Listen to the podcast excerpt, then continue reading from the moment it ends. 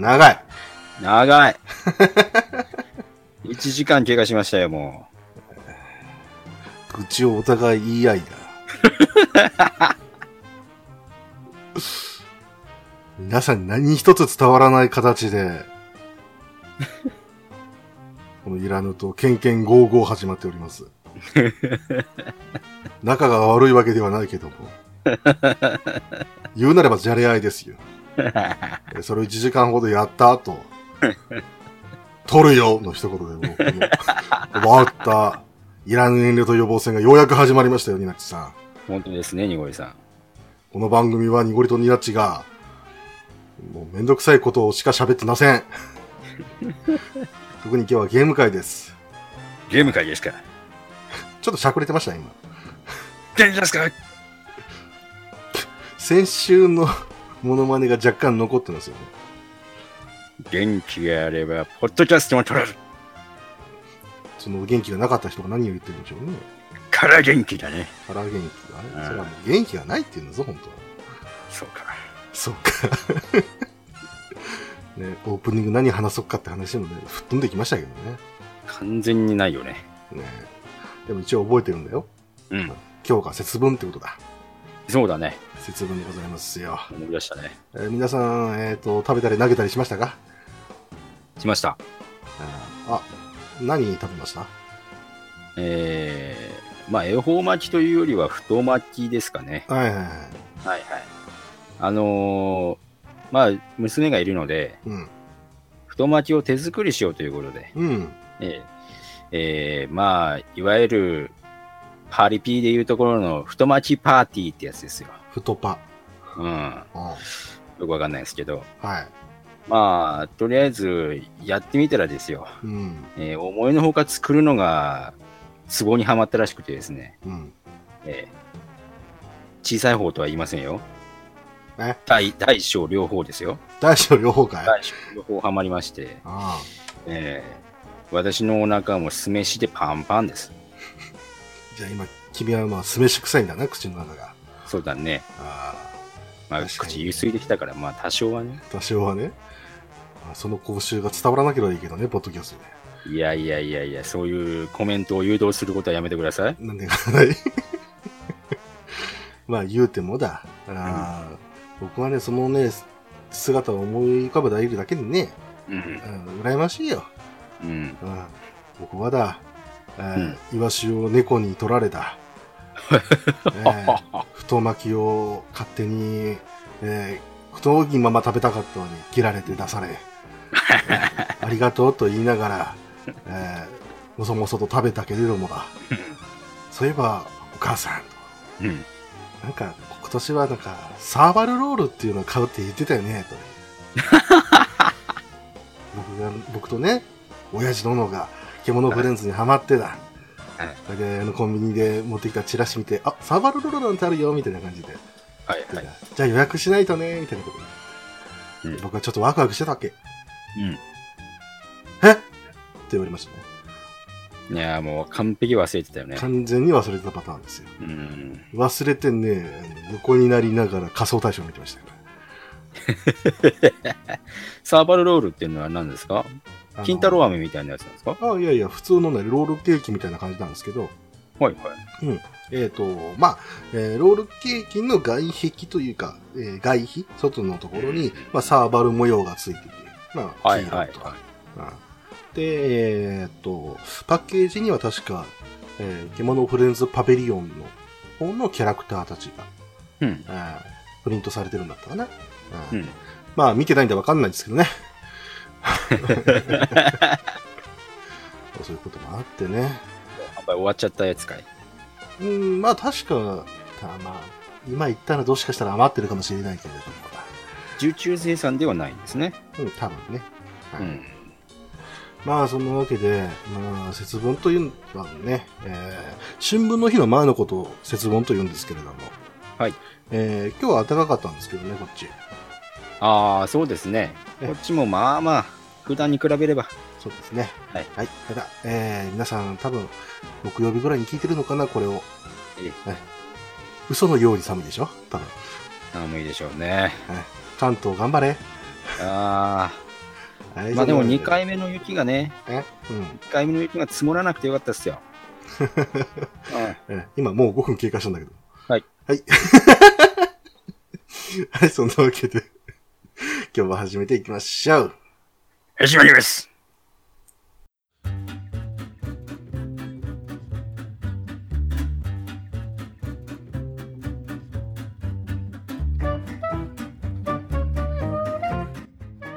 えー今日はね、最近我々がやっている、えースマホゲームについてご紹介をさせていただきたいと思います。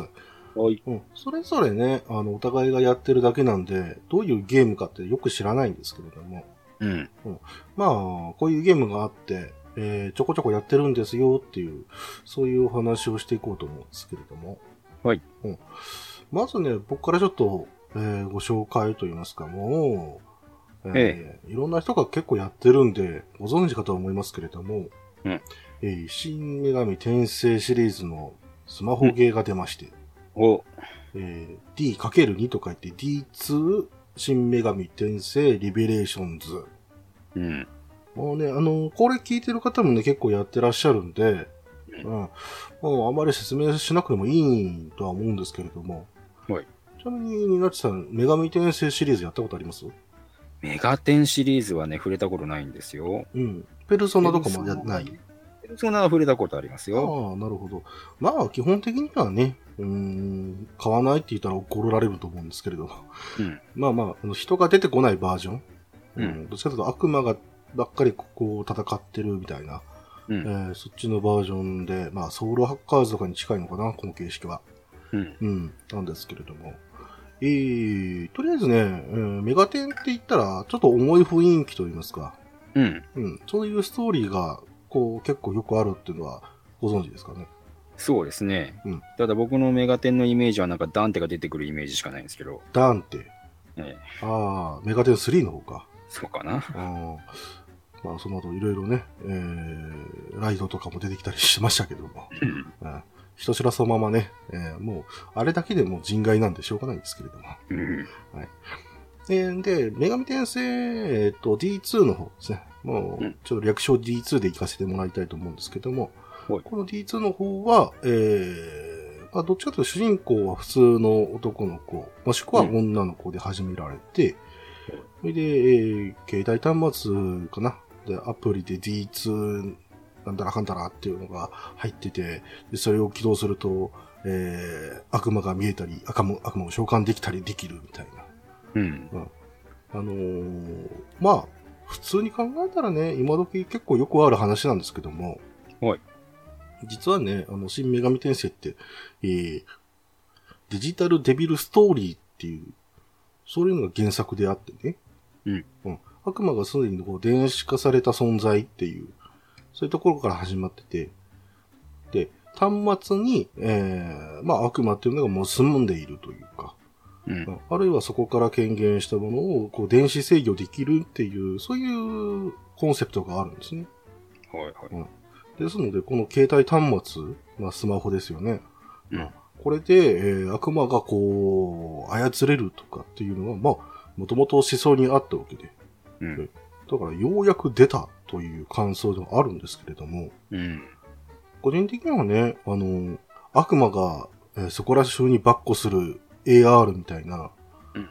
あの、ポケモン GO の、うん。えーメガテン版、メガテン GO がすごく出てほしかったんですけれども、あそんなところにこうね、あの、天使がいるぞみたいな、うん、ああいう世界をすごく想像して、うん東京渋滞かなみたいなね、うん。そういうことを想像してたんですけれども、うん。まあ、ストーリー上の中でということで、で、メガテンと名はついているんですけど、主人公戦わないんで、はいうん、なんか、あの、ちょっと不満げな感じがしますけどね。はいはいうんはい。それけど、えー悪魔を刺激しつつ自分も戦うコンセプトが好きになったりするので、うん。うん。まあね、ちょっと、まあ、不満が少し、こう出てきてしまうんですけど、フファンとしては。はいうんね、一応ね、あの、その悪魔とかっていうのを使うというのは結構同じで、うで、えーメガテンシリーズ恒例の召喚からの合体。はいはい。これも、あの、出てきてます。うん。うん。ほいで、戦闘とかも、えー属性バトルと言いますかね。わかりやすい。で、ほんで、単性で、うん。うん。で、ちょっとわかりにくいんですけども、えー弱点をつくと、えー、一旦だけ、一旦というか、まあ、一人行動できる、えーポイントがこう、ちょっと加算されると。はいはいはい。なので、まあ弱点をこうついていけば、えー手数が多くなっていくっていうこともあって、うん。で、えーそれで進められるんですけれども、うんうんゲームとして面白いところは、えー MP が、えー普通だったらね、戦闘終了とかで、えー生産されるような感じですけども、うんえあのー全部のね、えー悪魔の最大値が、えー MP10 なんですよ。はい。で、えー最初からのスタートだと MP、えーストーリーだとな？MP3 しか持ってないんですよ。おーで、えーその悪魔のターンになると、えー MP がプラス3されて、まあ、3たす3なんで6ですよね。はい。うことで、3、えー6から、えー行動できる、えーということで、えーだんだん MP も減っていくんですけど、ターンごとで回復もできる。うん。で、一戦闘も終わるだけでそれできるんですけど、えー次のウェーブ、うん。あーグループ、敵グループを倒した後、また次が出てきて、で、その敵を倒したら次はボスグループが出てくるみたいな。うん。なので、一回の戦闘がものすごく短いんですけれど、えー結構ね、やりごたえがあるというか、はいはい。MP 管理、ターン管理、ヒットポイント管理全部大切になってくるという。うん。うんそういうシステムになってまして、なるほど。いいんですけども。まあ、うん、あとね、ストーリーに関してはね、はいえーものすごくね、えーメガテンファンからすれば薄くなってる感じがします。はい。というのもね、あの、導入が大体あのいつもの感じというか、うん。うん何も知らない人が、えー、なんか悪魔を刺激する力を手に入れられたので、うんじゃあそれを正義のために使おうという集団の方にこう引き込まれて、うん。で、えー悪と対峙をすると。はい。以上です。っていう感じの、うん。そんな感じで、で、あーキャラクターとかも濃いんですけれども、うーん、やっぱりこう、全、全年齢向けにしてるって感じがちょっとしますね。うん。うん。うん。わかりやすく、ちょっとこう、ポップな感じになったと言いましょうか。はいはい。えー突然狂い出したりしない奴らばかりなので、うん。それが物足りないと。うん。まあ、あの、土地狂ってるキャラ設定だなというふうに、うん、うん思う時もあるんですけど、なんかちょっとねっていう、まあ、ここはもう、うん逆にあの D2 やって、うーんって思ってる人たち向けに喋ってるんですけどね。はい。はい。で、えー、まあ成長具合とかも、ね、結局、えー、それぞれのキャラクターの成長っていうのもあるんですけども、やっぱりうん。悪魔の成長っていうのが楽しいゲームということで、うん。かなりの成長要素っていうものが、まあ、売りに出されているんですけれども、うん。えー、まあ、えー星、まあ、レア度ですね。ランが、まあ、1、2、3、4、5まであって、うん。で、えー、まあ、それぞれに悪魔が割り振られていて、うん。んで、えーそれぞれの、えー星の数でレベル上限が設定されてて、うん。で、えーその星のやつの上限を上げるには、えー同じ星の数を持ってるやつの悪魔の魂を捧げなきゃいけない。例えば、1、星1のやつのレベル上限を上げたいんだったら、星1の他の悪魔を、えー捧げなきゃいけない。うん。ということはですよ。はい。星4の奴らとかになりますと、うん星4が4つ必要なんですね。うん。無理だろうと。まあ、それ自体も使うわけでしょ？そうなんですよ。はうんなのでね、で、一応ね、まあそこら辺でも大丈夫だろうと思うんですけれども、うん。えーだんだんですね、あの、レベルが上がってくると、はいてかまあ、えーどんどん上がってきますとですね、えー、まあできなくはないんだけれども、今度は星5とかになってくるともっと大変になってくると。おう。うん。だから、星5のキャラクターとか、まあ、なんか、えー悪魔ですね。はいえーを成長させようと思ってもなかなか成長させられない。逆に星3とか星4の奴らを成長させた方が、えー今ランク付けとかではかなり有利になってくる。はい、はい。そういうところから、えーまあ大体1ヶ月ぐらい経ちましたか、えーまあ星5の、えーレベル最上限の奴らがゴロゴロいますけど、それはどういうことかっていうと、ええーやっぱり課金ができるということですね。はい。はいえーガチャ要素がございまして結構高いです。えーはお値段は言いませんけれども、あえて。うん。えー星5の排出率が特に悪いと。あえーなんと0.5%。ーうわ。で、さっき言ったでしょ？レベル上限上げるためには、星5が、えー5つ必要になると。うん。何回回せばいいんですかうん。っていうのもあるし、まあ、えーそれをね、話を進めていって、あ、そうそう、えーメガテンなんでね、悪魔会話って言って、うん。うん、相手をこうね、あの、口説くっていう、えーそういうシステムがあってね。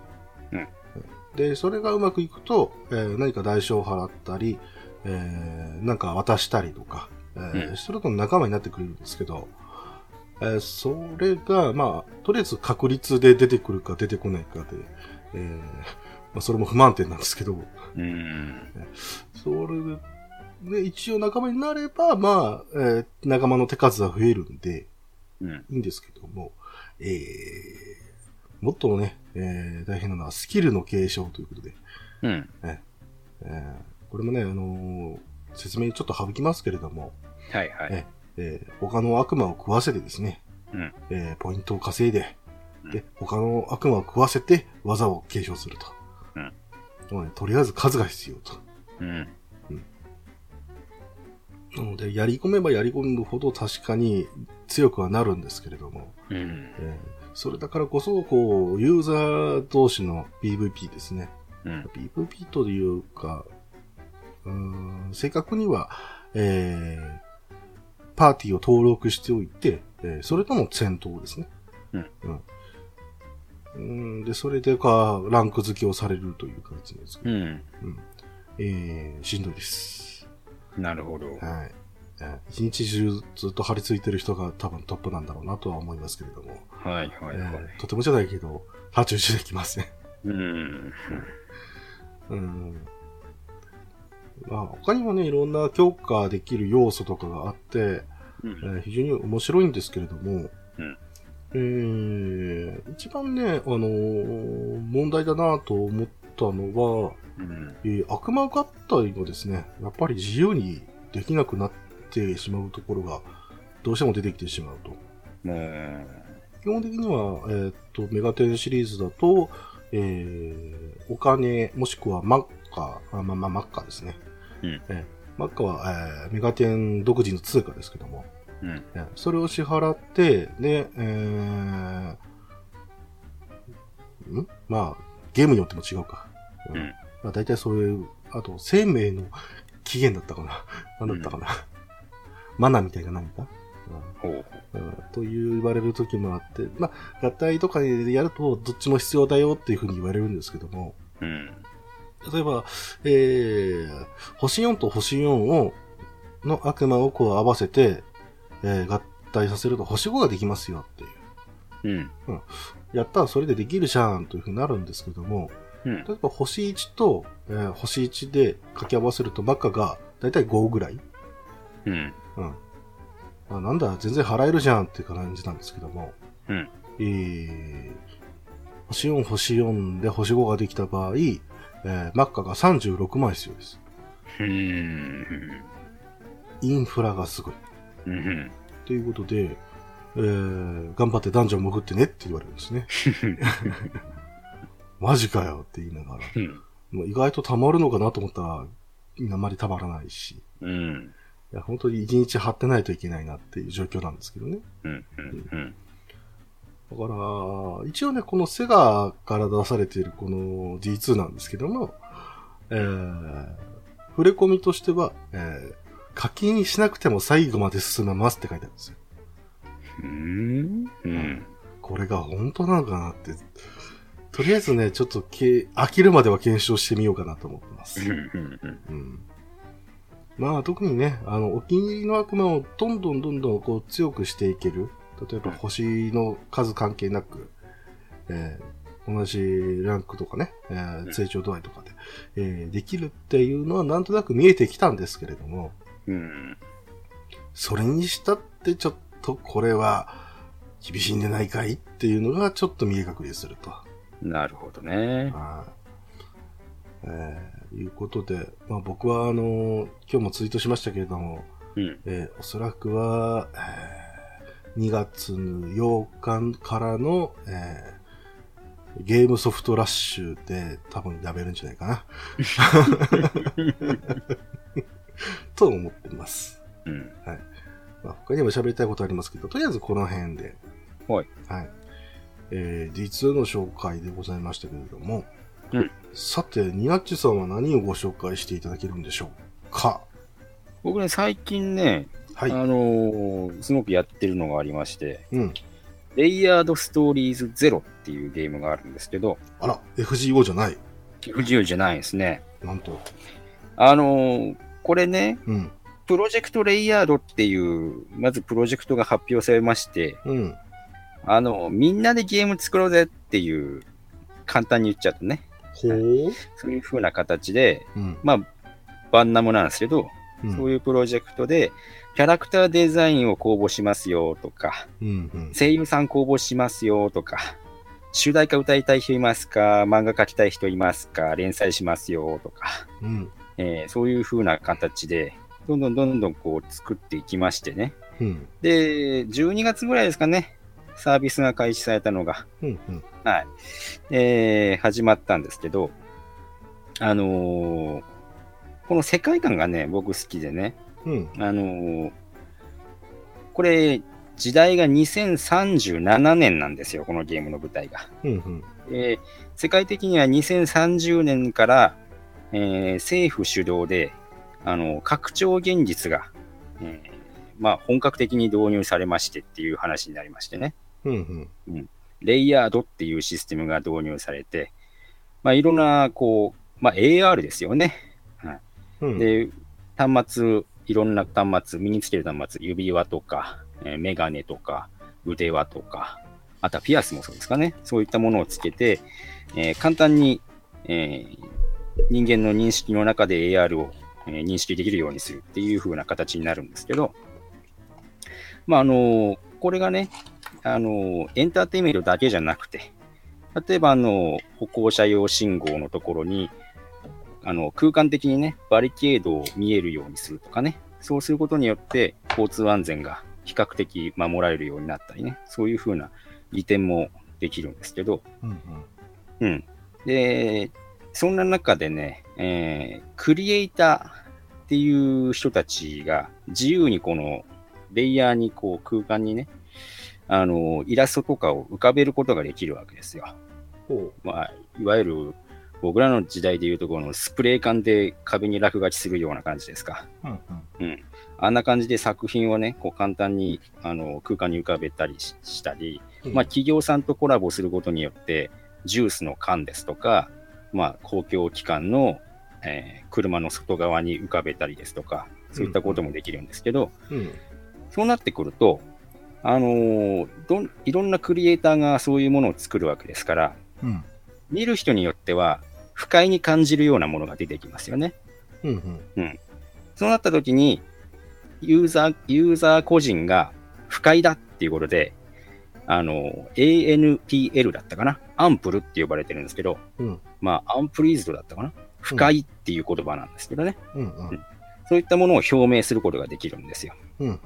で、えーその生体認証で ID 登録されているんで、その作品を作ってる人は、バルナカウンターっていう、まあ、アンプルを計測する、あのまあ、フラスコみたいなものが UI になってるんですけど、うん。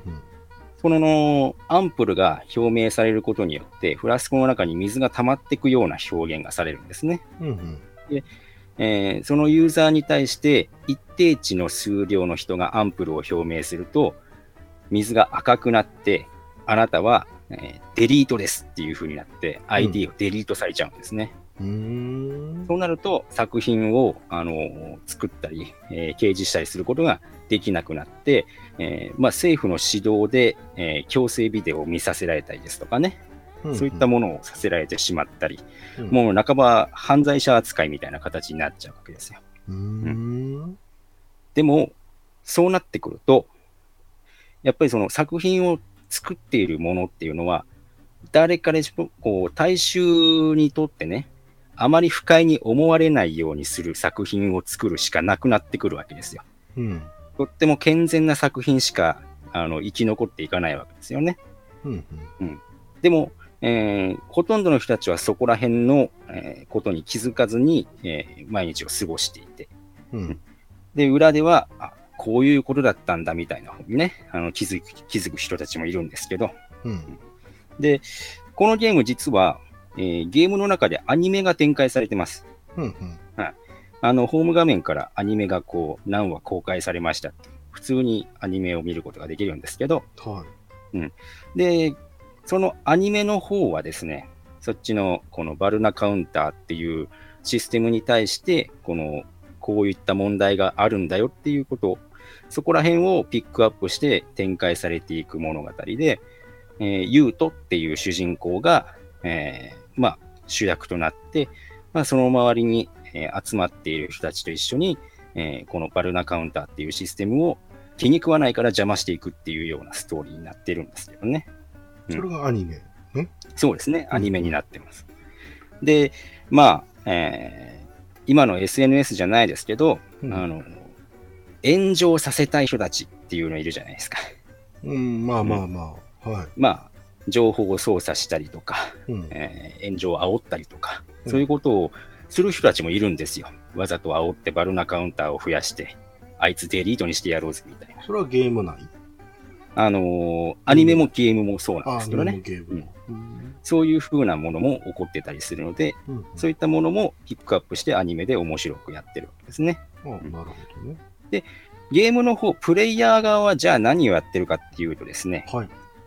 あのーもちろんこのクリエイターだけのコンテンツじゃないんですよ。うんで、えー基本的には、このユーザーのインターフェースで、えーアクトというあのサポートのアバターですかね、うん。あのパートナーを作ることができるんです。で、その、うんそう、パートナーが、えー人工知能を搭載しているような感じで、うんねあの、ユーザーの思考や趣味とか、えーまあ、過去に、えー体験したものを読み取って、えーこのウィズダムっていう百科事典が、えーネット百科事典があるんですけど、うん。そこから自動的に、えーいろんなものを持ってきて、えーじゃあ外見はこんな感じで、じゃあ思考はこんな感じでっていうふうに自動的にこのアクトっていうものを作ってくれます。うんん。ウィズダムっていうのは、えーまあ我々で言うとこのピクシブみたいなものです。うん。あ、ピクシブじゃないね。ウィキえーウィィキです。ウィキペディアです。はい。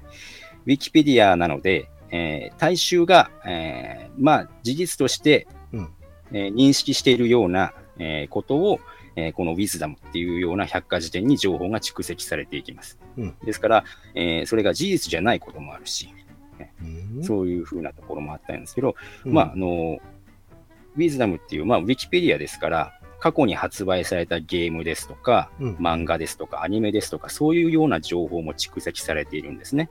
うんでこのレイヤードストーリーズゼロのゲームの面白いところは、それが全部ゲーム内のオリジナル設定なんですよ。うん。うん。過去にこういうゲームがあって、このアクトはそのゲームの主人公とか、えーラスボスとか、うんえーそういうキャラクターで、えーこういうバックボーンがあるんですよっていうのをキャラクター一人一人にちゃんと設定があります。うん。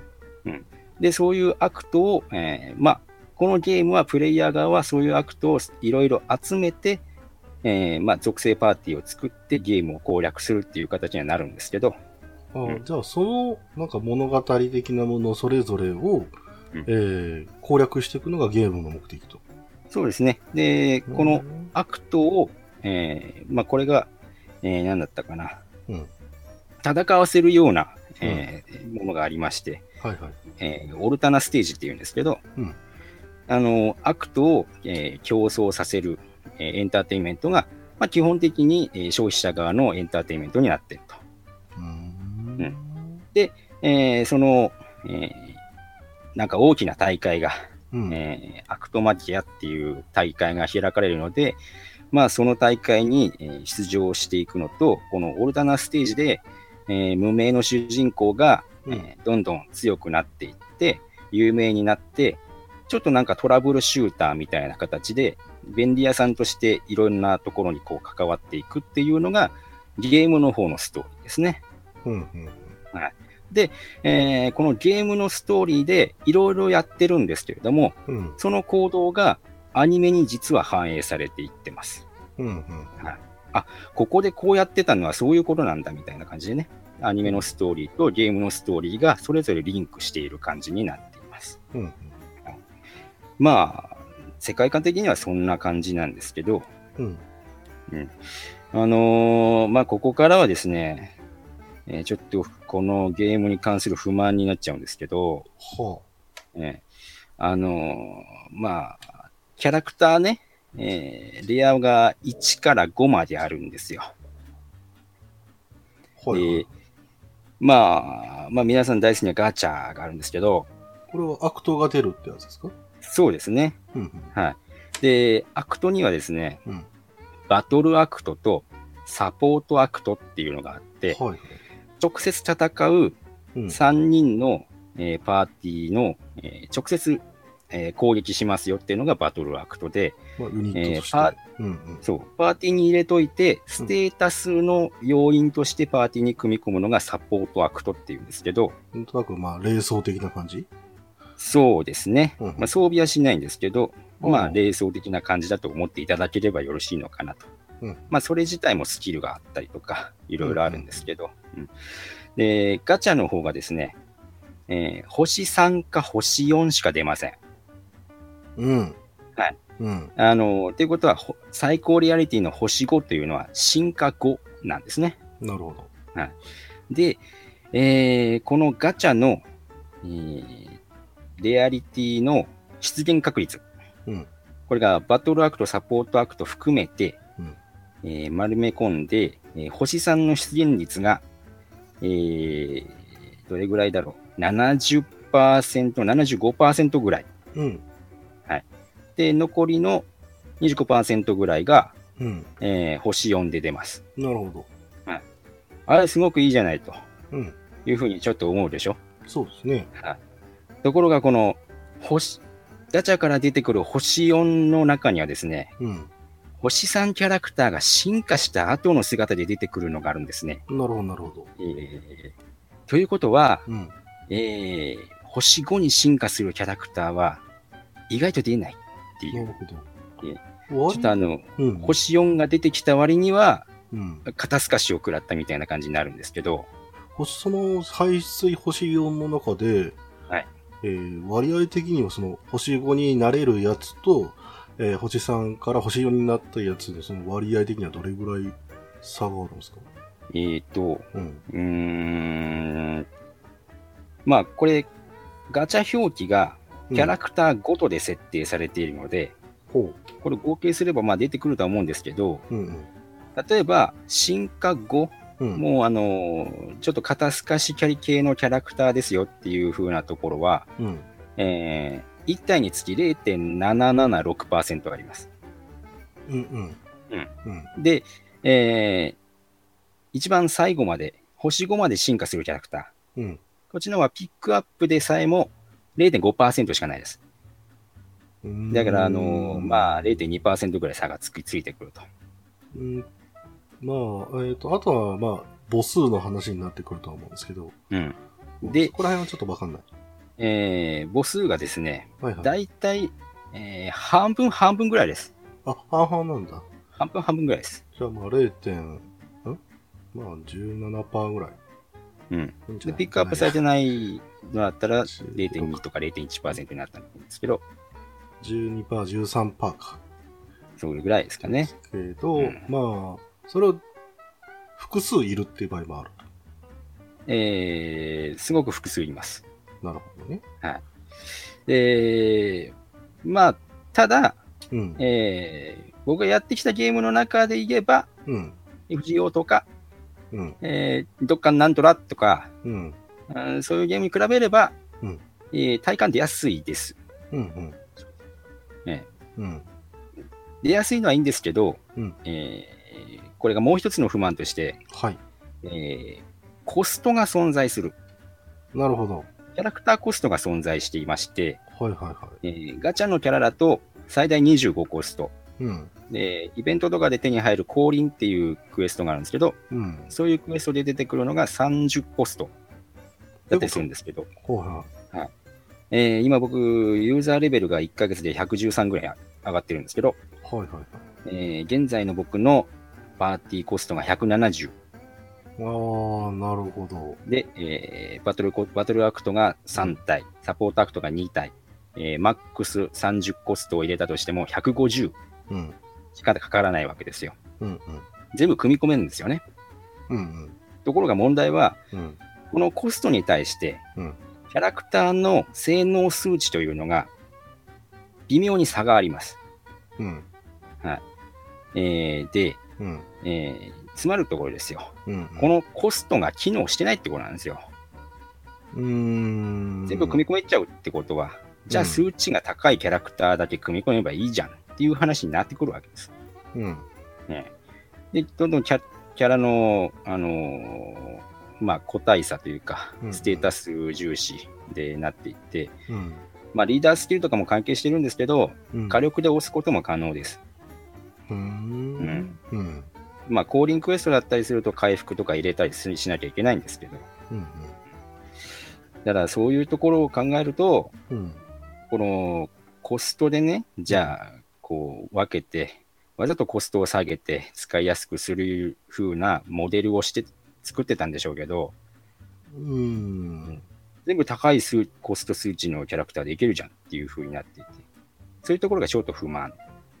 まあ、今ちょっとね、聞いてて思ったのは、うん多分あの、初期の段階で課金しすぎて、例えばね、うん30のやつが5タイム、6タイムいますって言ってなっても、うんその時はまあ、組み込められないじゃないですか。まあそうですね。だから、継続して、うんうんゲームをやってもらうための、まあ、策だったのかなっていう一瞬思いましたけどね。そうですね。ううん。まあ、ただそのモデルがね、うん。もうちょっとロングスパンで計算してほしかったなっていうところはあるんですけど、ねただまあ、うんえーそれあんまり続きすぎると、今度は高コストの奴らがいっぱい出てくるっていう、あの、よく、ね、あの、うんカードゲーム系ではよくある感じですけどもね。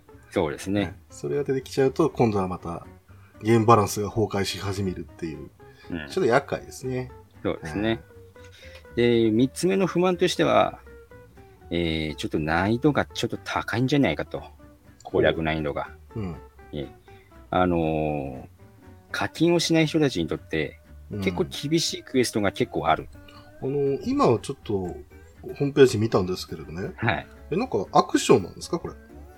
そうですね。うんあのーゴルフゲームじゃないですけど、えー輪っか、はい。敵の輪っかに対して、うん。えーこっちが、えーこっちから見た段階で、えーこう広がったり縮まったりしてる輪っかが、動いてる輪っかが同時にあります。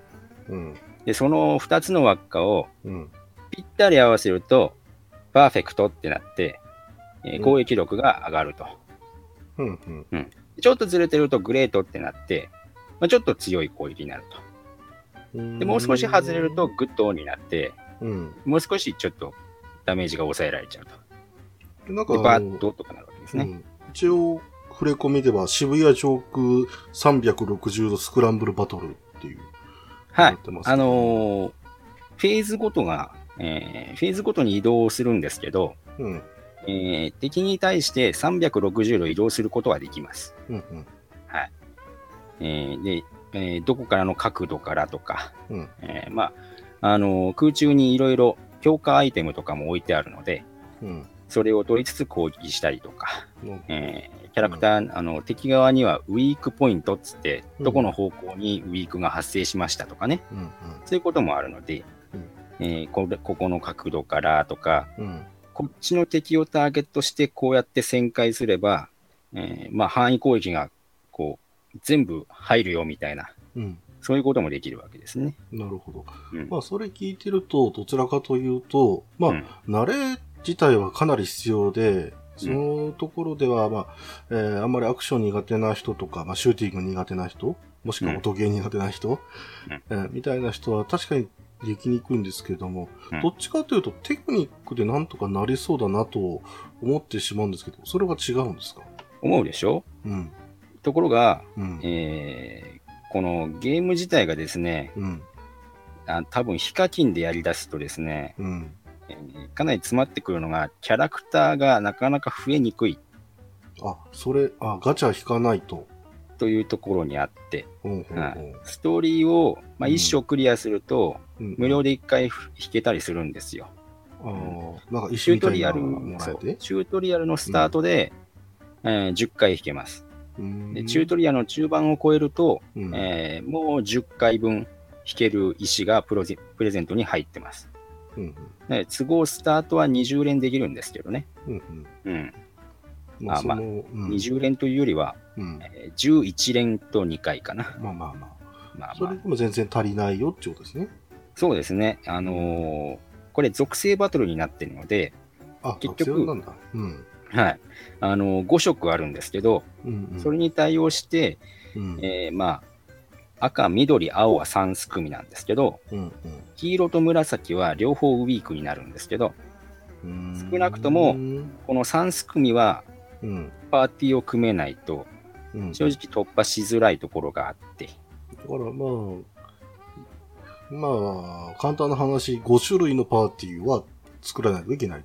そうなんですね。うん。うんで、ストーリーを、えー周回することによって、うん。えードロップするキャラクターはいるんですけど、あ、いる。うん。はい。それと一緒にこう、パーティーを組むパーツがなかなか手に入りにくいかなと。うん課金をしないとうん。パーツとかもあるんだね。うん。はまあ、えーその、ストーリーで手に入るキャラクターをリーダーにしてもね、全然強いんですけど、うん。うん。むしろあの、そっちの方がかなり強いっていうキャラクターもね、まあまあ。ストー、リーにありまして、まあ、罪防止みたいな感じですよね。そうですね、うん。うんそういうのもあるんですけど、うんうん。まあ、ドロップ率も正直そんなに高くないっていうところがあったりね、うん。まあ、なかなか難しかったり、で、えー曜日の強化素材、うん。えー強化素材のクリア回数に1日に制限があります。ええはい。えー基本的に、えー平日は、え2種類の強化素材がピックアップにあって、うん。えーそのクエストを5回しかクリアできません。でうん5回、5回やって、1ステージ5個もらえます。うん。で、それが5回。うん。もうちょっとクリアしたいのであれば、うん多能石をちょっと払ってもらって、なるほ3回までは回復できますよってなります。ど。やっぱりね。はい。で、土日は、えー全部の属性が出てきます。うんた。だし、クリアできるのは3回です。うん。あもうちょっとクリアしたいですか？じゃあ、3回分回復できますようん。ってなるんですね。なるほどね。はい。なので、えー急激に育成ができない というところも厳しいですね。はい。うん、で、これ、やっぱり進化して、えーレベル90ぐらいまで持っていく必要があるので、うん。えー70ぐらいからですね、結構止まるんですね。うん。で全体で1キャラを最初から最後まで強化しきるまでには、多分100個ぐらいのアイあの強化素材、リアリティが一番高い強化素材が必要で、うん。そうなってくると、1週間集めて、じゃあ1キャラ育てきれるのかなっていうところになってくるんですけどね。うん。うん。なるほどね。はい、で、えーこのキャラクターを育てなきゃいけないもう一つの要因がですね、えー PVP があります。はい。はい。えーランクが、えープあの、プレイヤーランクが上がっていくと、えー PVP が解禁されるんですけど、うん。で、プレイヤーのランキング、あ、ランクか。ランクがプロっていうランクまで行くと、うん。えーこのランク自体が PVP 依存になるんですよ。うん。はい、で、えーこの PVP の習慣の結果によって、うん。えー習慣報酬が変わってきます。うん。もらえるアイテム自体は変わらないんですけど、変わってくるのは、えー石です。はい。はい。で、トップカテゴリーの、えー一番上の勝率75%評価っていう人がもらえるのが、うん。えー石300個、うんえー11回ガチャを回すのが石250個です。うん。で、僕がいる一番今のプロの一番下のランクで、えー週間報酬が、えー石30個。うん。だ結構、えー運転の差が出てくるので、うん。やっぱりキャラクターをたくさん持ってないと、えーいろいろ損をするなるほどね。というところになってますね。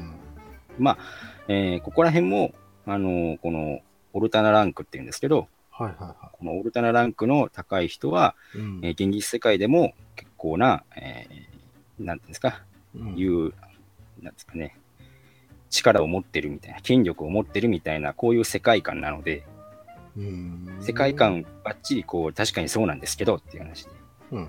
もうちょっとあの、キャラクターを手に入るようにしてくれんかっていうところで、うん。ねまあ、いろいろイベントでね、えーもらえるようにしてます。うん。一応、うんえー降臨クエストとか、バーサスクエストですとか、はい。そういうところでどんどんキャラクターを出してきてくれてるんですけれども、はい。ね、それだけじゃ多分勝てないんだなっていうところですね。うん。はい結局、えー、降臨クエストは星5まで進化するんですけど、うん。バーサスクエストっていうのは星4までしか進化しないので、はい。えーまあ、やっぱりこう強いのは星5ってなんですね、うん。えーで、このゲーム限界突破みたいなのがありますので、はい。はい。同じキャラクターを重ねると限界突破ができるみたいなね、なるほどね。そういうところがあると。うん。でキャラクターに、えーステータスの一部にラックっていうのがあります。はい。えーキャラクター、同じキャラクターやイベントクエストなんかで手に入るラック強化アイテムっていうのを使って、えーどんどんラックを上げないと、えーこの一度に攻撃できる回数が乱数で不利になりますよっていううん感じが出てきます。はい。はい、で、えーこれを強化するために、えーガチャは天井がありません。なるほはい。ど。それが不満と。そうですね。はい。うん。わかりました。あとはもう、あれですかね。ちょっとうん。はい。あの、ユーザー数がこんなにね、賑わってないような気もするので、はい。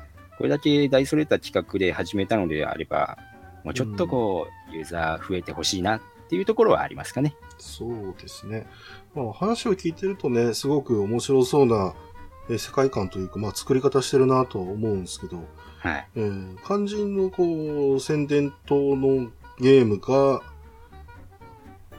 ちょっと課金が結構ウェイトを占めてるというふうな印象を受けると、なかなか増えないかもしれないですね。そうですね。うんまあ、えー石を買うときに、1ヶ月に1回、えーお得になるはい。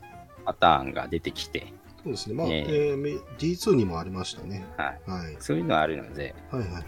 まあまあまあ、その時にうん、買っとけば、まあ、まあ人によっての課金方法がそれぞれあるよということあですね。りますよっていうところでね。はい。まあ、ガチャ、そんなに、はい。そんなに出ないわけじゃないですよっていうところははい。言っておきます。フォローとして。あ、なるほど。はい。はい。わかりました。いさて、えー、結構喋っていただいたので、えーはい時間がかなり中途半端になりますけれども、しましたね。はい。じゃあ僕からもう一つ、えー、ゲームのご紹介をうんさせていただければなと思いますけれども、はいえー非常に美課金でできる、えークルセイダークエストというゲームを、おうはい。これ説明するのすごいめんどくさいんですけれども、はい。えー、実際、えーえキャラクターをこう育てるゲームって、はい僕らもそうですけども、1日じゃ絶対マックスまでいけないじゃないですか。そうですね。うん。ただこのゲームは1日でマックスまでいけます。おうただし、えー攻撃方法というか、えーはいえーすまあ、戦闘画面がちょっと独特で、ええ、ええ、横スクロールでどんどん進んでいくんですけども、はい。えー敵が出てきて一旦スクロールが止まって、その敵を倒せば、えー横にロールしていって、えーまた次の敵と戦うという感じになるんですけど、うん。まあ、いわゆる横スクロールですよね。はいはい。ほいで、これが全部ですね、えー 2D のドット絵風な、うん。うん形で出るので、まあ、馴染みやすい形ではあるんですけれども、はいえーそんな血まっこいキャラが、えーどかどかどかどかやっていくっていうゲームなんですけど、うん問題は攻撃方法で、ええ、ただコマンドとかタッチとか、えーそういうのじゃなくて、えー横に流れ、横から流れてくるブロック。ええこちらを、えーポンと押すと、そのキャラクターが攻撃をすると。はいはい。で、えー1チェーン、2チェーンと数えますけども、最大3チェーンまでできて、つまりブロック3つ分で攻撃することができるんですけども、うんうん。それで、えー独特の、えー攻撃をそれぞれのキャラクターがするというなるほど。ダメージも上がるんですけれども、うんえちょっとね、あの、ブロックゲーム的な要素もあるんですね。うんうんで、えーこのゲーム非常にわかりやすくて、うんえー何がわかりやすいかというとストーリー。はい。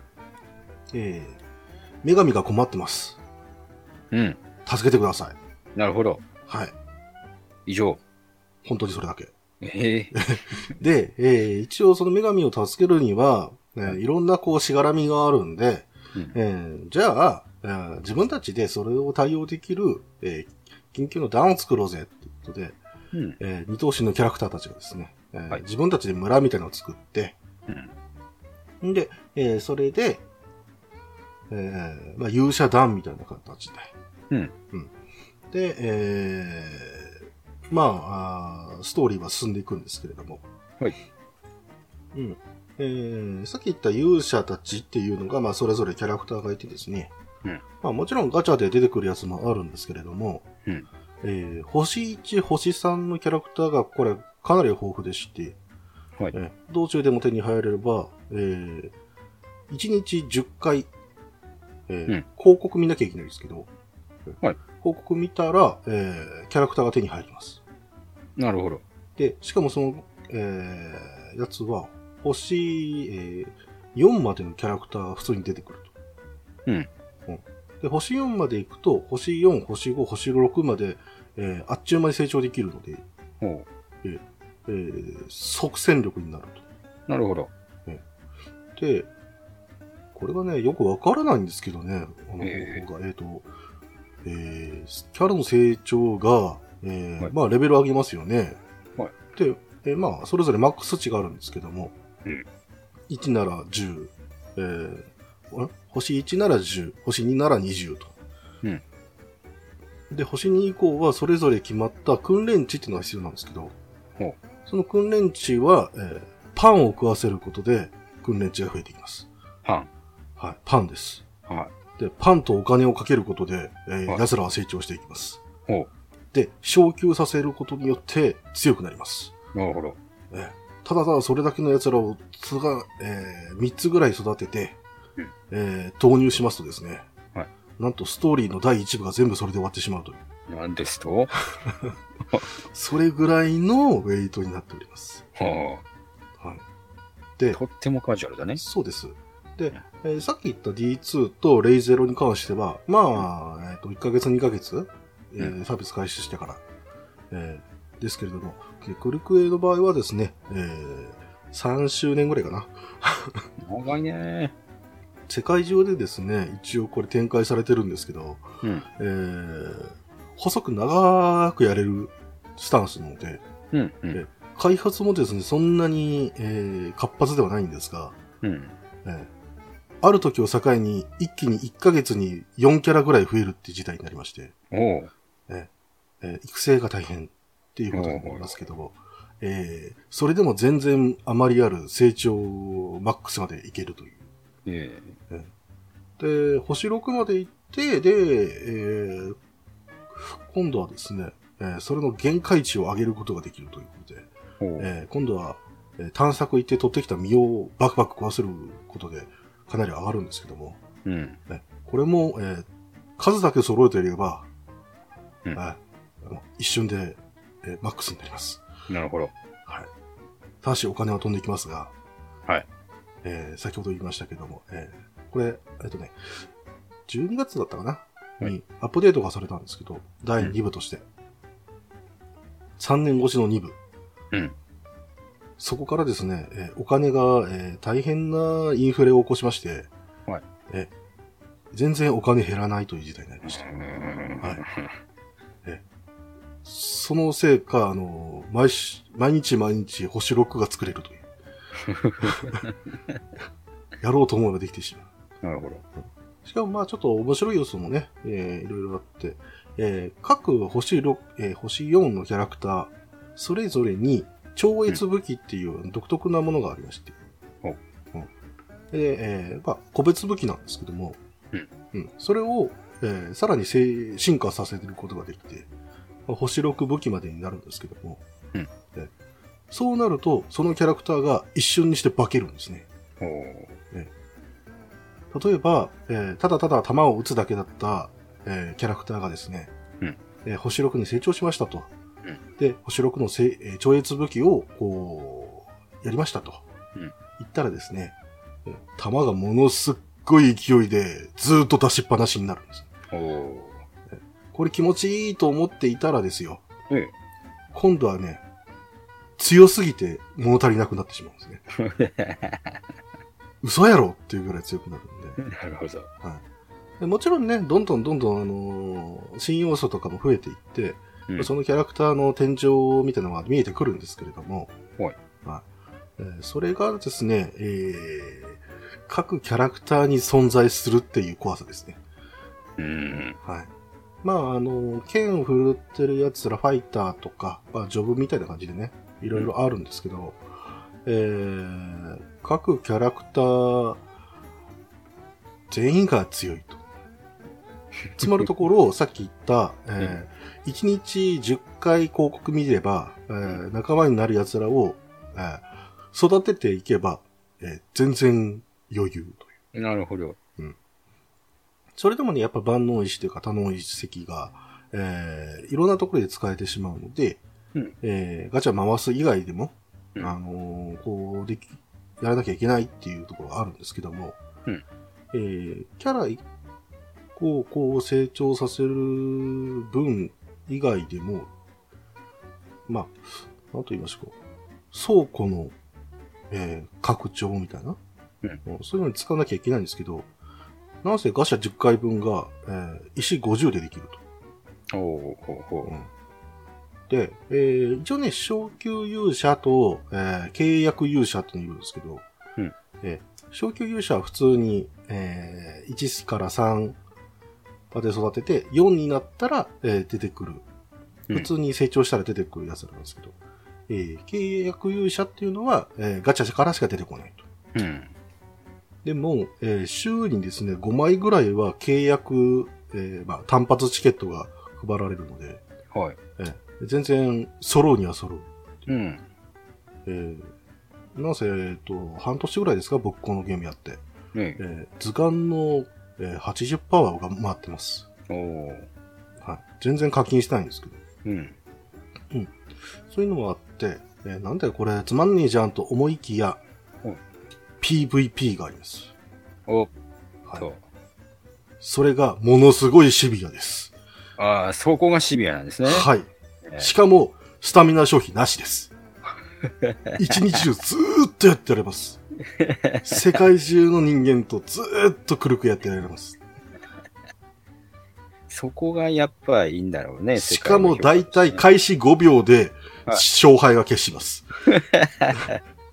どっちかがやられるかです。なるほど。ただこのレベルまで達するにはもうちょっと課金しなきゃ僕もできません。なるほど。キャラをそれ、やっぱりね、有利なキャラクターとかっていますから。うん。なので、えストーリーとし進行として、えーまあ、活躍できるキャラと、あとはね、えー PVP で活躍できるキャラ、うえーまた別でですね、けえー闘技場とかね、えーいうものもあれば、えーさらにですね、共闘もできるんですね。うんでっかいボスが出てきて、それを、まあ、一人の別のキャラクターと一緒に戦って、えーね、まあクリアしてよかったねっていうのをやるんですけども、はいはい。えー多分初めてやった人はびっくりすると思います、共闘。うん。なんせ敵が3秒で解ける。自分がストーリーで出てきた、で、ストーリー進んでから、えー、まあ、ボスとして出てくる敵が出てくるんですけれども、えーあんなに苦労して倒したやつが、うん3秒っていう、その驚愕の世界に行けますので、周りの奴らが強すぎるんだね。そうなんです。だから、えー人の出入りが激しすぎます。このゲームえー悲しいことにですね、うん。えーこの、えークルクエのウィキ、うん日本語版、はい。更新が滞っております。みんな更新しなくなっちゃった。だから僕らは何でこう企画するかっていうと、はい個人ブログです。そしてゲーム内チャットでの情報交換のみとなっております。はい。はい。で、一応ね、これが、えっ、と、中国だったかな、うんうんで、韓国で流行ってて、一応世界中っていう、えー流れなんですけども、うんなんせ、えーまあ、は流星を切っているのは海外ですから、翻訳しないと無理という、え。なるほど。えーいうこともあって、で、えー世界同時アップデートとかってやってるので、え新しくこうね、えーキャラが出てきた性能はどうだろうみたいなことを見るとですね、はい。えー日本ではまあ、レビューは一つもないわけで。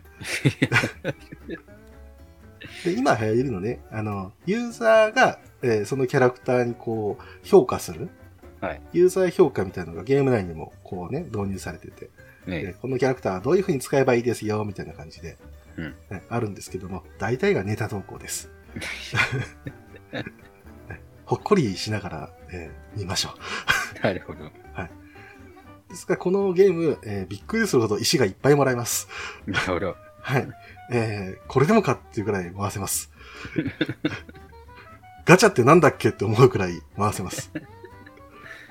カジュアルなんだけどね。すげえカジュアルです。すげえカジュアルなんだけどね。うんなんだったら週に1回10連できます。なるほど。はい。ところが深淵は深いというわけです深淵は深いね。ね。なるほどえ。ー超越武器のまず選定もしなきゃいけないし。なるほど。それぞれにね、あの特殊能力あるんですけども、それのあの、えーランダム性がありますので、えー全部ね、あの、揃えて、えー揃えたらスタート地点です。長えなと思ったら、思った、は思ったでしょ？多分ね。はい。道のり長えなと思ったと思うんですけど、運が良ければ1ヶ月以内で揃えられます。運が良ければ。運が良ければ。はい。このキャラとこのキャラとこのキャラ揃えればいいんだろう、ドーンってやればいいんですけども。なるほど。えーやっぱりね、えーそう、えーまあ、スマートフォンゲームですので、えーアップデート一つで、えー調整がなされるっていうとね、よくあるので、はい。え1回のアップデートでですね、えー50項目ぐらいは変わる。恐ろしい。超越武器の使用さら変わってしまうので、でこのキャラクターはゴミだという評価が結局出てきてしまうんですけれども、一つの MMO 級だよね、それね。MMO 級というかね、あの、アップデートがね、とにかく熱いんですよ。なるほど。ええこれ、なんとか乗らないのかなと思ったらですね、1ヶ月後にはですね、何とかしてくれる、あのー気さくな運営さんばっかりですので、う んありがとうって言って手を振りながらパッとよくよく見ると、このキャラ弱くなってるっていう ものがあったりとか、えーこのキャラ使わないから、うん、そう、今、えっ、と、宿舎いっぱいだから、じゃあちょっとバイバイって言って、えー言った奴らがですね、えー今こいつ使えますみたいな感じになってて、カムバークみたいな。油断できないね。油断できないんで、全員今、とりあえず一種類は揃えてます。さらにさらにチャンピオンという要素もあってですね、ええー戦闘中はですね、ゲージが溜まれば女神っていう、まあ、キャラクターそれぞれいろいろあるんですけども、はい例えば、えっ、と、一回、えー攻撃を防いでくれたりとか、うんえー敵の足止めをしてくれたりとか、うんえーそういった女神のえ力っていうのを使えるんですけども、うん。えーそれとはまた別にですね、えーチャンピオンっていうのがいまして、うん。このチャンピオン何かっていうと、えーこのクルーダークエストの世界、えーいろんな国があるんですね。うん。で、そのいろんな国のそれぞれの国のチャンピオンっていうのを、えーまあ、星6のとあるキャラクターそれぞれを、えー捧げることによって、え解放することができるんですが、うん。問題はそのチャンピオンを成長させるための要素。うんその国の勇者を育てて、えー派遣して、えーそのポイント分で成長します。うん。つまり、ガチャを引きまくれないと、チャンピオンは強くなりません。厳しい。なんせ、えっ、と、僕ちゃんと計算してないですけど、多分、マックスになるまで30万うんなんですけど、えー契約勇者星6で、えー500です。捧げまくらなければならないと。でも、ドット絵はめちゃめちゃ動きます。なるほど。はい。まあ、そんなね、クルセイダークエストなんですけども、まあ、先ほど言った通り、日本の人口が少ないので、うんえこっちの方が急務と。うんはい僕と一緒に勇者をやろう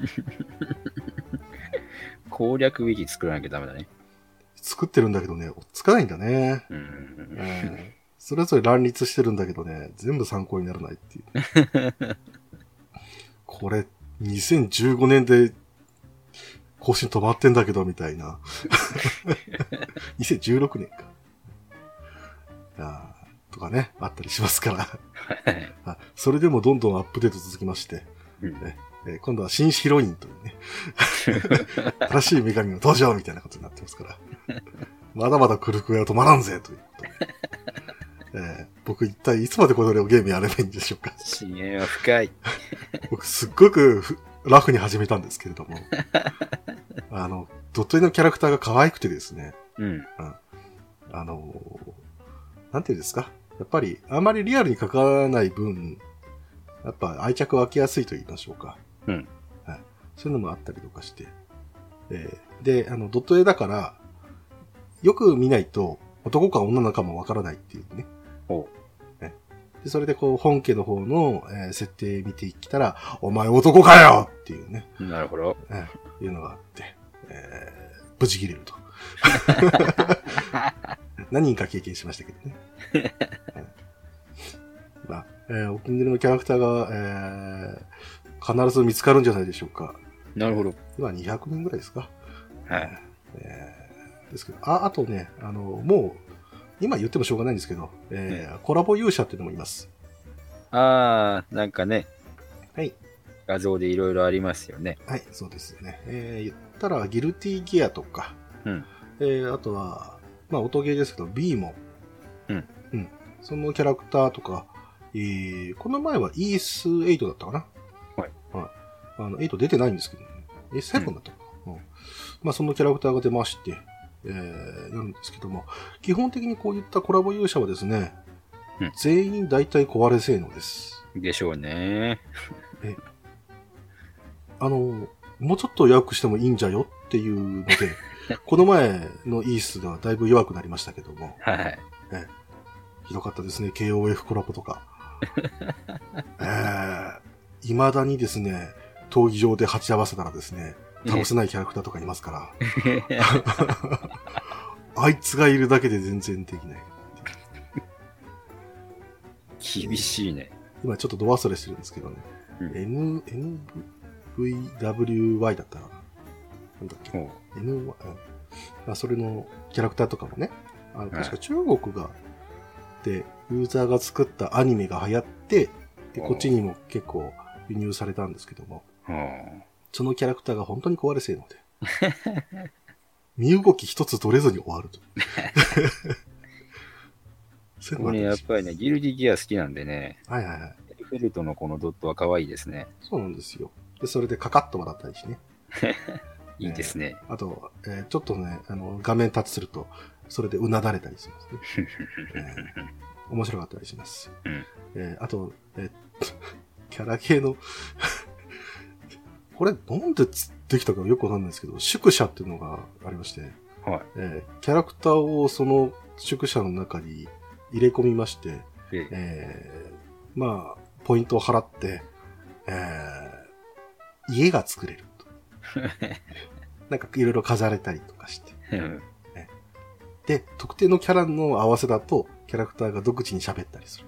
なるほど。はい、今時のゲームには珍しい、完全に、えープレイキャラクターが喋らないで有名なやつです。喋ってるのは女神と、えー村の人間だけです。嘘やろと思いました。嘘やろ。こんなキャラ、かっこいいキャラクターとか、いっぱいいるのに、うん全然喋んねえと。あ、あと今時のゲームにはね、あ珍しく、おっさんがかなり率が高いです。珍しいですね。うん、もうおじいちゃんとかおばあちゃんとかいますからね。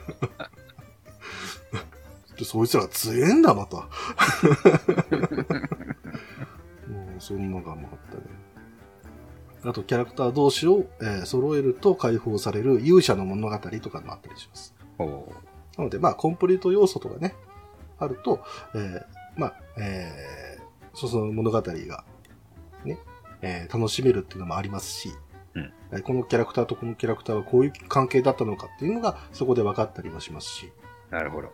えーあとは本編には全く関係ない奴らが、えー星さんの奴らとかがわちゃわちゃやってるっていう、そういう面白いのもあったりとか、はい、それで解放すると石がもらえたりするので、なるほど。ね回収ができたりするよっていうことですね。はいはい。えーちなみに話は結構重めです。好きだね。重めというか、まあ、王道ファンタジーやってるんじゃないかな、グラブルよりは。うんそこはノーコメントで。いうことですか。あ、あとあれです。えーこれ僕、あの、ごめんなさいね、最後に一つね。はいえー好きな要素なんで、一応言っときますけども。はい時々変なこと言います。そうというと？元が中国さんでしょ？はい翻訳が間違ってんだよね。はい。なるほど。全然治らないしね。アマゾンのなんかレビューみたいなことになっちゃうわけだね。そう。というかまあ、あの、キャラクターが全然統一されてないんですけどっていう事態が。もうちょっと翻訳チーム頑張れ、みたいな。頑張ってください、みたいな。そんな気もします。お、1時間超えてますね、全然。はいはい。はい。まあ、いろいろ喋りましたけれども、うんえー本当はね、3本で50分という予定だったんですけども、うん。えー全然オーバーしましたね。押しました。押しました。意外と、ニナッチ先生がノリノリで喋ってた。はい。はい、D2 の話もなくてもよくなったかなっていう。個人的には僕、クル系の方が好きだからね。これあの、スルメ芸人になるのはいいよね。スルメゲーですね。う。うんん。おーキャラクターがね、好きなキャラクターで、うんまあ、評価ね、たまに、たまにこう、こいつ弱いですって書いてあるんですけども、うん。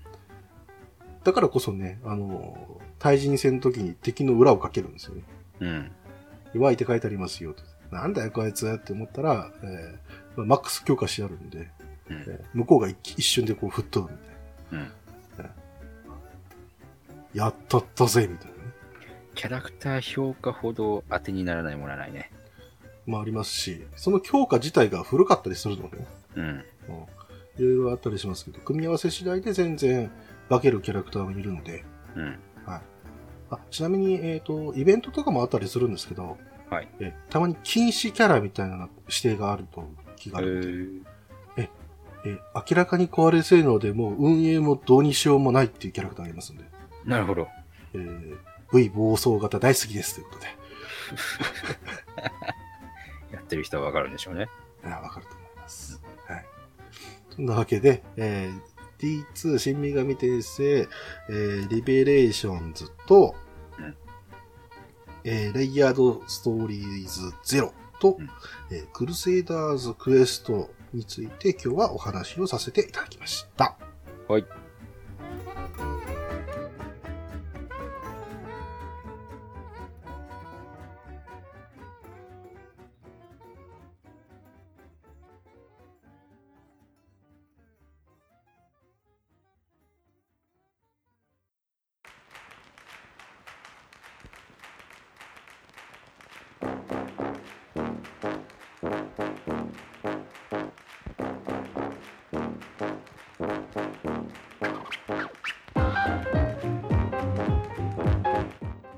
そろそろ仕事行かなきゃいけない時間なのかな。厳しいね。まあ、いっか。また出た。今日もお便りをたくさんいただいておりますので、ご紹介させていただきたいと思います。はい。はい。というわけで、ニナチさんよろしくお願いします。えー、ピースケさんからいただいてますよ。はい、ありがとうございます。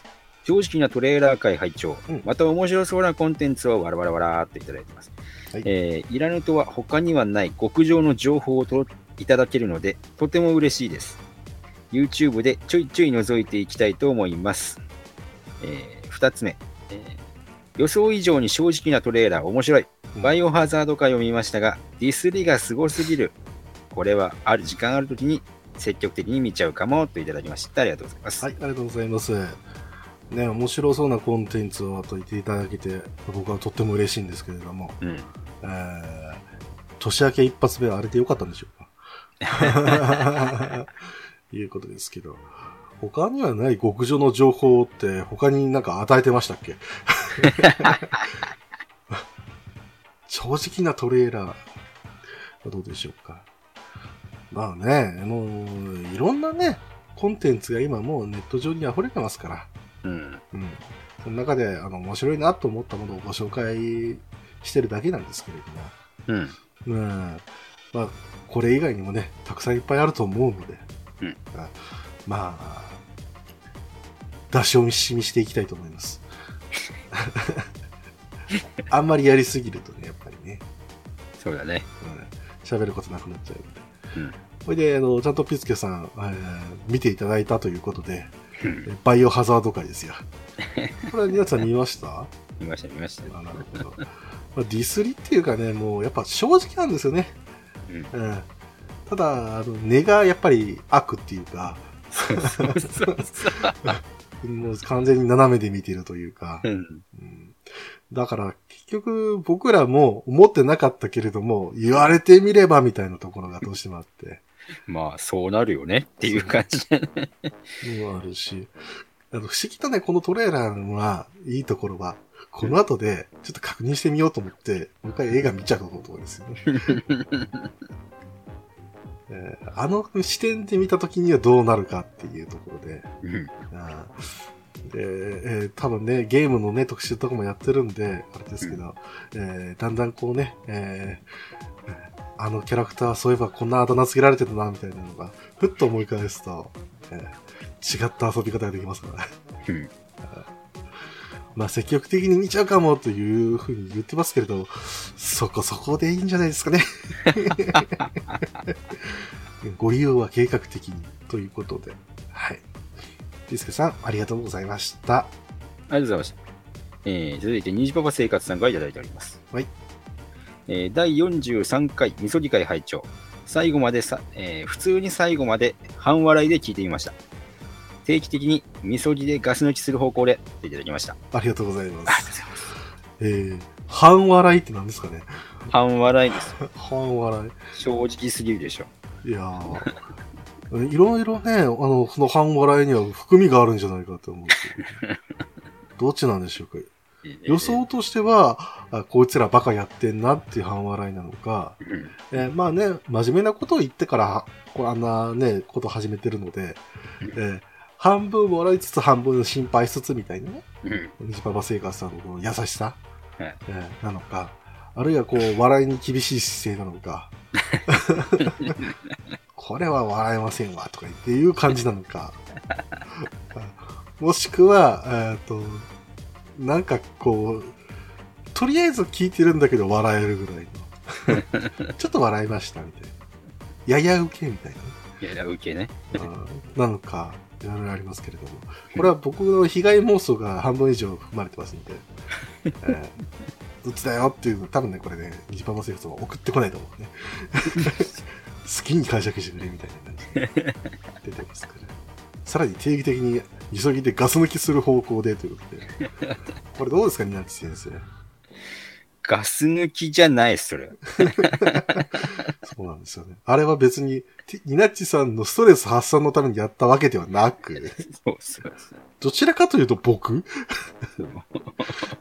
ですし、えー、しかもこれを定期的にやってもらっては困るという。実はそういうことなんですけどね。苦しそえーただ、ただ、ある意味では、こういうね、えーまあ、えー、みそぎっていうことで、えー許されるというか、あ お互いがね、こう、歩み寄れるっていうところがあると思うんで、このことに関しては、ケンケンゴーゴー、えー今回の収録前にやりましたから。えーなんでか向こうゴーは折れないからね、こっちもね、語気も荒げなんですけどもね。えーまあね、はい。はい。こうやって収録するとおとなしくなるんだよね。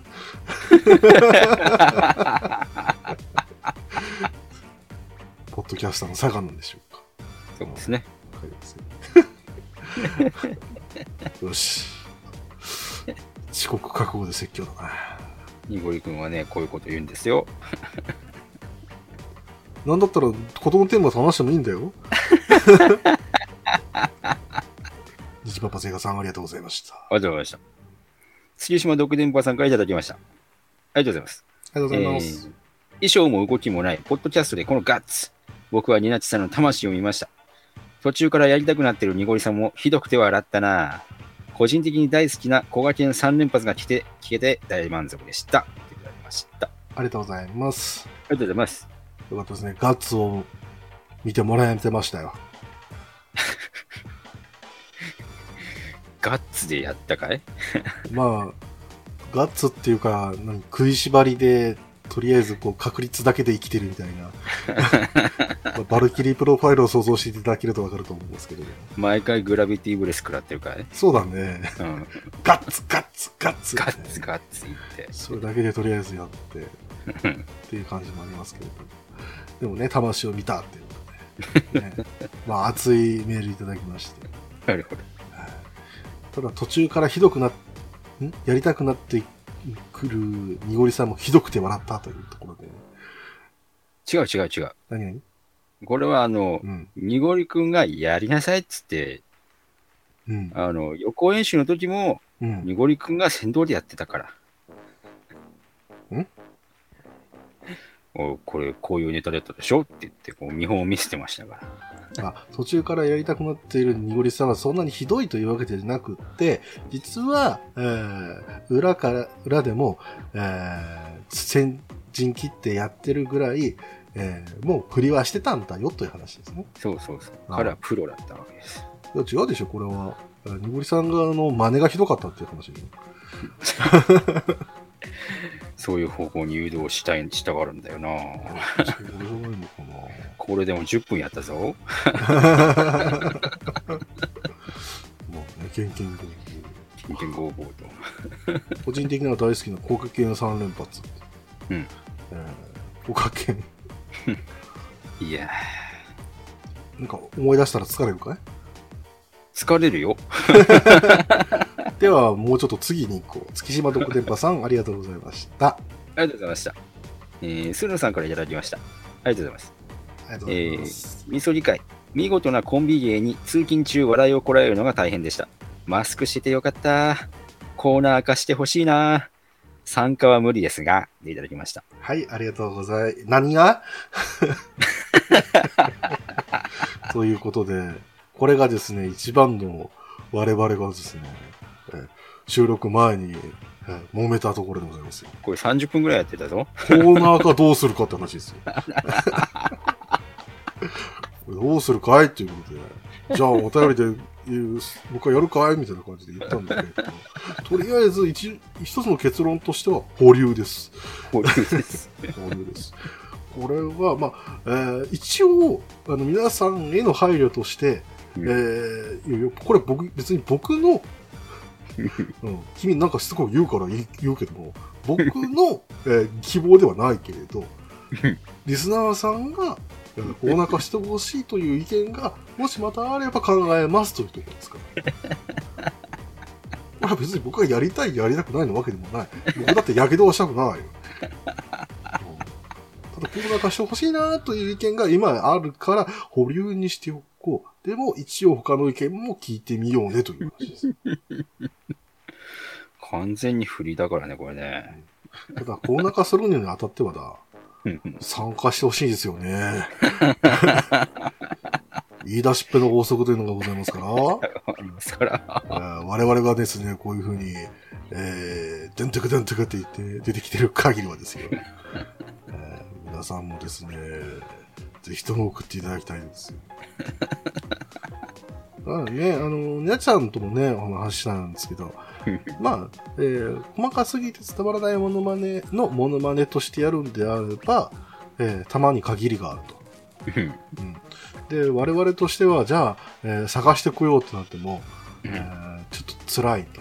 うんどっちがいいんだろうね、みたいなところの話もあったので、うんえーそっちの方向もですね、皆さん、あのご意見いただければと思いますし、皆さんが聞いて半笑いしてやけどするようなコーナーにはしたくないぞ。う んでもいいんじゃないか、我々もさ、ちょっと緊張感があってやれるんじゃないか？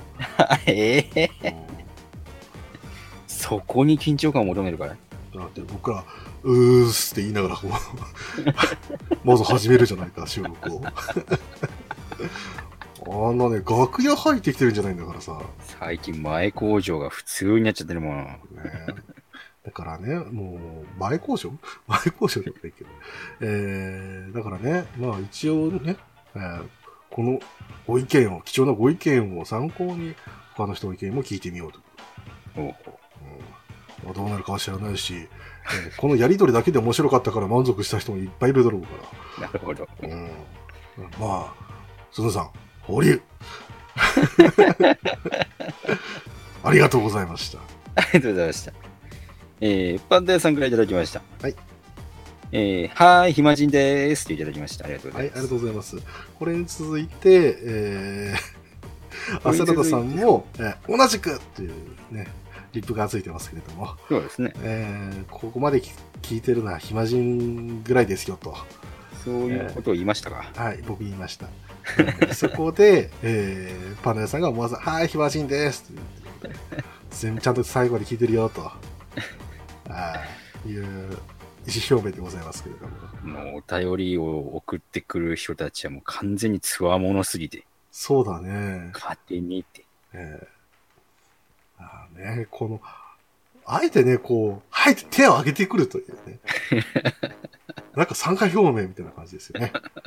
あ、なるほど。ええきっとなんかやってくれるんじゃないですか。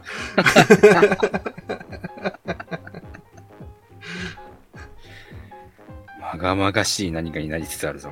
パンダ屋さん、ありがとうございました。ありがとうございました。はい。えー、続いて、アスラーダさんからいただいております。ありがとうございます。あの番組のモノマネのモノマネ。しかも音声オンリーってハードル高え。ニナッチさん、みそぎお疲れ様でした。新生ニナッチさんの活躍期待しています。と言いつつ、毎回聞いていたはずなのに何が問題だったのかまるで分かっていない。ペッポコリスナーなわけですが、といただきました。ありがとうありございますがとうござい。ました。えー、そして、えー、はい音声オンリーのハードルが高いということですけども、うん。まあ、は高いよね。ハードルは高いね。うんわけわかんねえだけなんだけど。高いとしか言いようがないよね。うんだって僕だってやれって言われたら嫌だって言うの。ニナッチさんだから受けてくれた。ほれ。おのれと言ったけども。普通はそうだぞ。僕だってこれ提案したときに、いや、それはみそぎにはならないんですじゃないんですかという、その意見が来るのも分かってたんだけれども、うん来なかったからさ。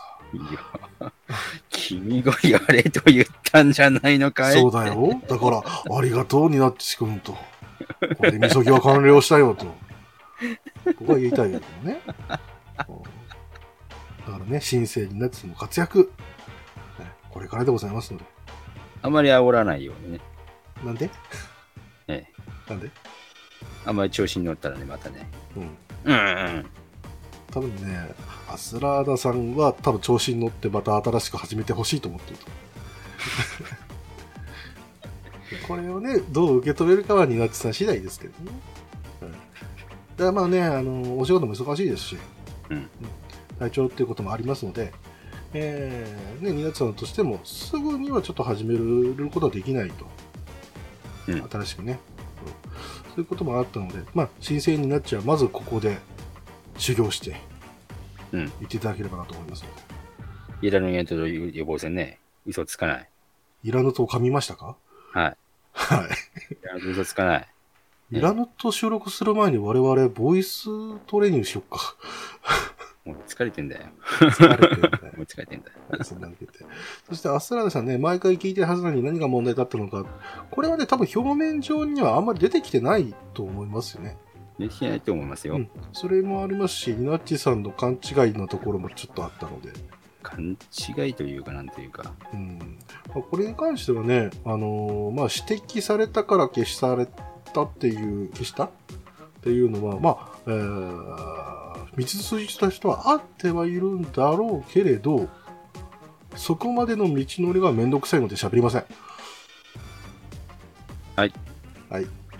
ちょっと今、ヒヤッとしたでしょ。お、こいつ喋る気かと。え？え？喋りませんよ。え？全然思わなかったよ。あ、そこかだ。ってそれ喋るの、君めんどくさいだろ？本当にめんどくさい。うん。本当にね、しょうもなかった話なんでね、彼にとっては。そうです。はい。まあ、そんなわけでね、まあ、スラダさん、えー、はじめとする皆さんにはね、えー、とりあえず、みそぎ会っていうものが、えー、あって、神聖な地が生まれたという。これだけ理解していただければと思います。すいませんね。めんどくせえ。だよね、なんか、日神聖になっちが、とか、わけのわからないことをこいつら、みたいな。まあね、あれけども、いいじゃない？神聖になっち大将軍みたいに。ああ、ああ、まず二代目ですか。二代目っていうか、神聖大将軍、あ、いや、SD ガンナの話は。はい。はいというわけで、アスラダさん、ありがとうございました。ありがとうございました。えー、黒柳黒瀬さんからいただきました。あありがとうございます。います。みぞり会拝聴罰ゲームが途中からただの細かすぎで会に聞こえてて楽しかったです。トンヘー。はい、ありがとうございま ありがとうす。ございます。えー、本当にね、えー、僕も編集しててね、だんだん楽しくなってきちゃいましてね。合間合間に僕いろいろ喋ってた場合もあるんですけれども、うんえー、だいぶ編集しましてですね、うん。えーこれは、このテンポだったら細かすぎてになるな、みたいな。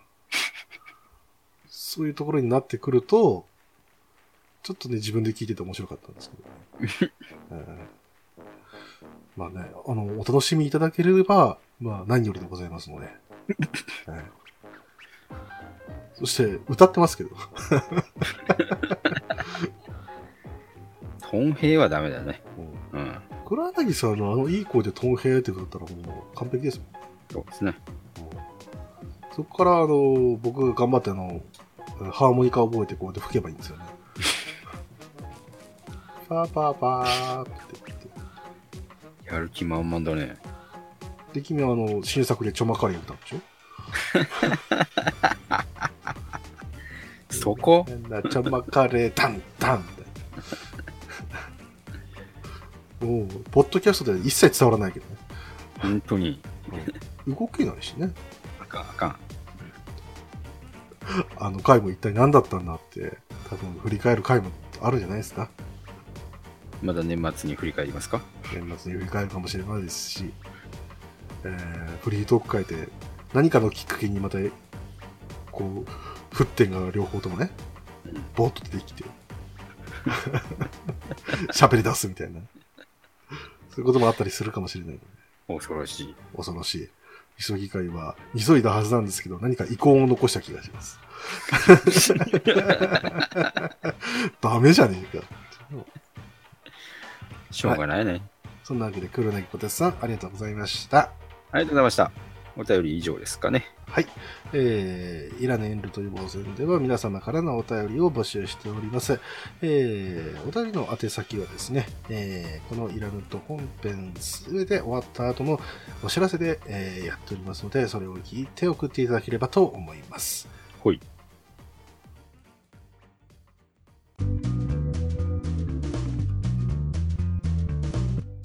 疲れてるか？疲れてるよ。疲れてるようが、3秒前ぐらいの疲れてるよりも元気なんだけど。そうだね。君本当に録音開始したら元気になるよね。振り絞るね。振り絞っていくね。うん。えー土曜の夜でだいぶもう体もボロボロなのに。ここだけなんとかして。そして、えー日朝にこう、備えるんですね。そうですね。そうですね。日朝ですらないもんな。本当に。そんなわけで、うんはい。えー、来週のい、えー次回のイラントなんですけれども、うんはい。えー、お待たせいたしました。水曜どうで紹介をしたいと思います。はい。ただ今回は多分あっさりめになると思います。おう多分。おうえー、水曜どうでしょうより、えーオーストラリア縦断でございます。あっさりか？意外とね、初期のね、水曜どうでしょうだからね、こう、場面場面を一つ語っていけばそれは長いんですけども、うん。印象に残っているところみたいなところを上げていくと、そんな、まあ、密度じゃないかなっていう印象なんですよね。そうっすな。うん。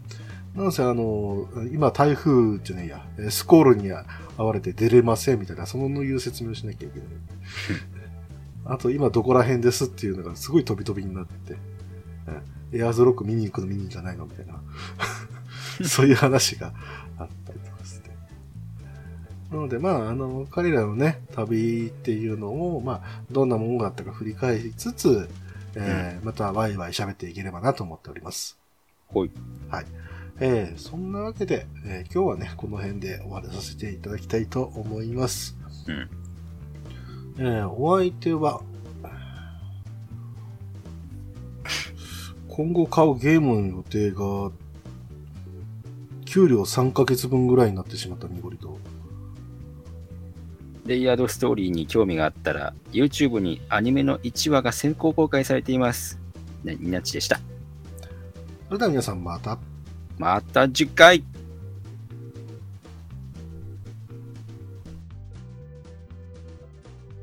この番組では皆様からのお便りを募集しています。宛先は Twitter アカウント、いらぬ遠慮と予防線、アットマークいらぬとへのリプライ、またはダイレクトメッセージと、ハッシュタグ、ひらがなでいらぬとをつけてのツイート、メールでは、いらぬとアットマーク Gmail.com、i, r, a, n, u, t, 王までお願いいたします。